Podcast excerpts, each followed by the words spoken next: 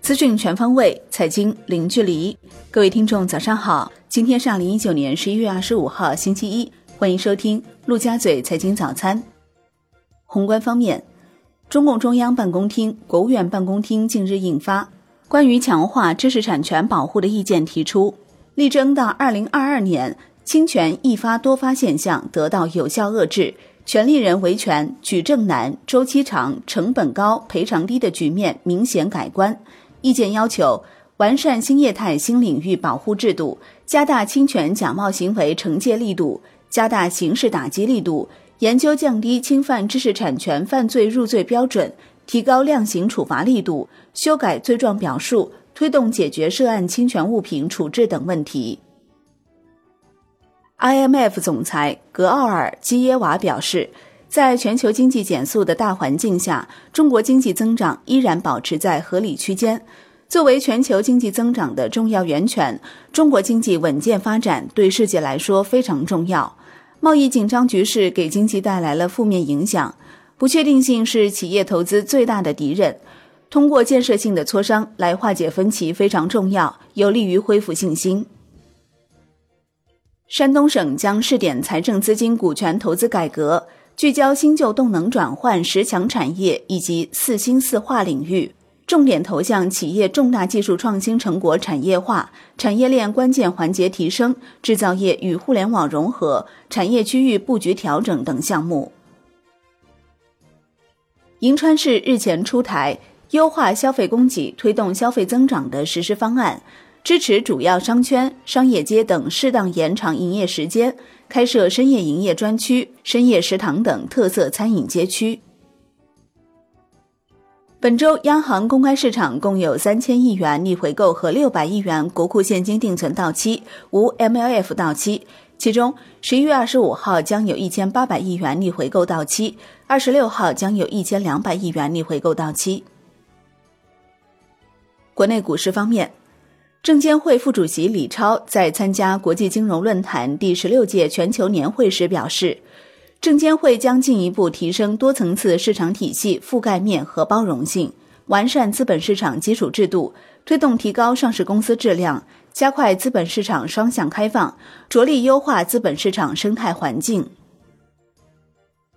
证监会上市公司监管部副主任曹勇在第三届全球并购白沙泉峰会上表示。企业要敢于并购，这是企业做优做强的不二利器。同时，也要善于并购。国家层面对并购重组非常支持，因此在并购过程中要用足用好政策支持，同时一定要切实防范各类并购风险。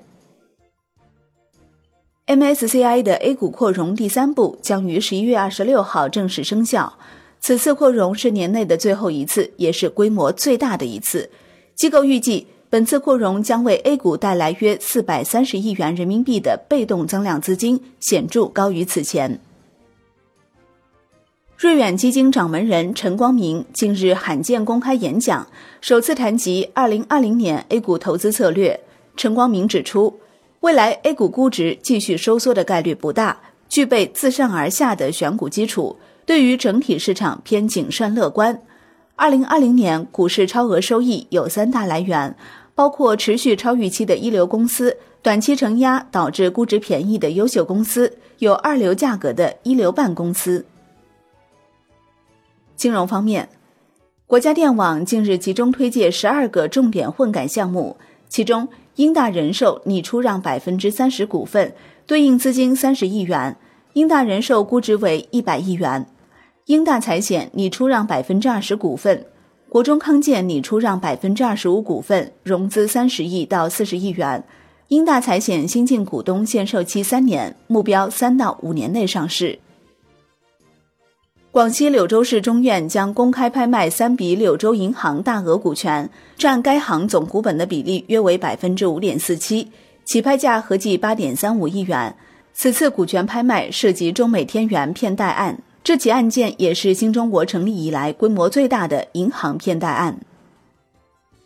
中融人寿、珠江人寿和北大方正人寿三家寿险近期因违反关于加强和改进保险资金运用比例监管的通知的规定，被银保监会下令整改。国际股市方面，澳大利亚审慎监管局正在调查西太平洋银行的涉嫌违规行为。西太平洋银行将暂时扣留管理人员不同程度的奖金，并关闭 Lightpay 国际支付服务。此前，该行被指控涉及超过两千三百万起洗钱行为。债券方面，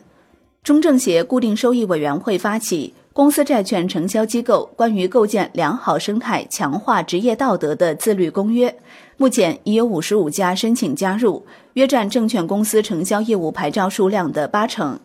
公约从加强职业道德教育、完善内部控制机制、优化创新激励约束机制等方面，推动缔约机构加强公司治理，提升机构素养，同时对缔约机构开展公司债券承销业务提出禁止性要求。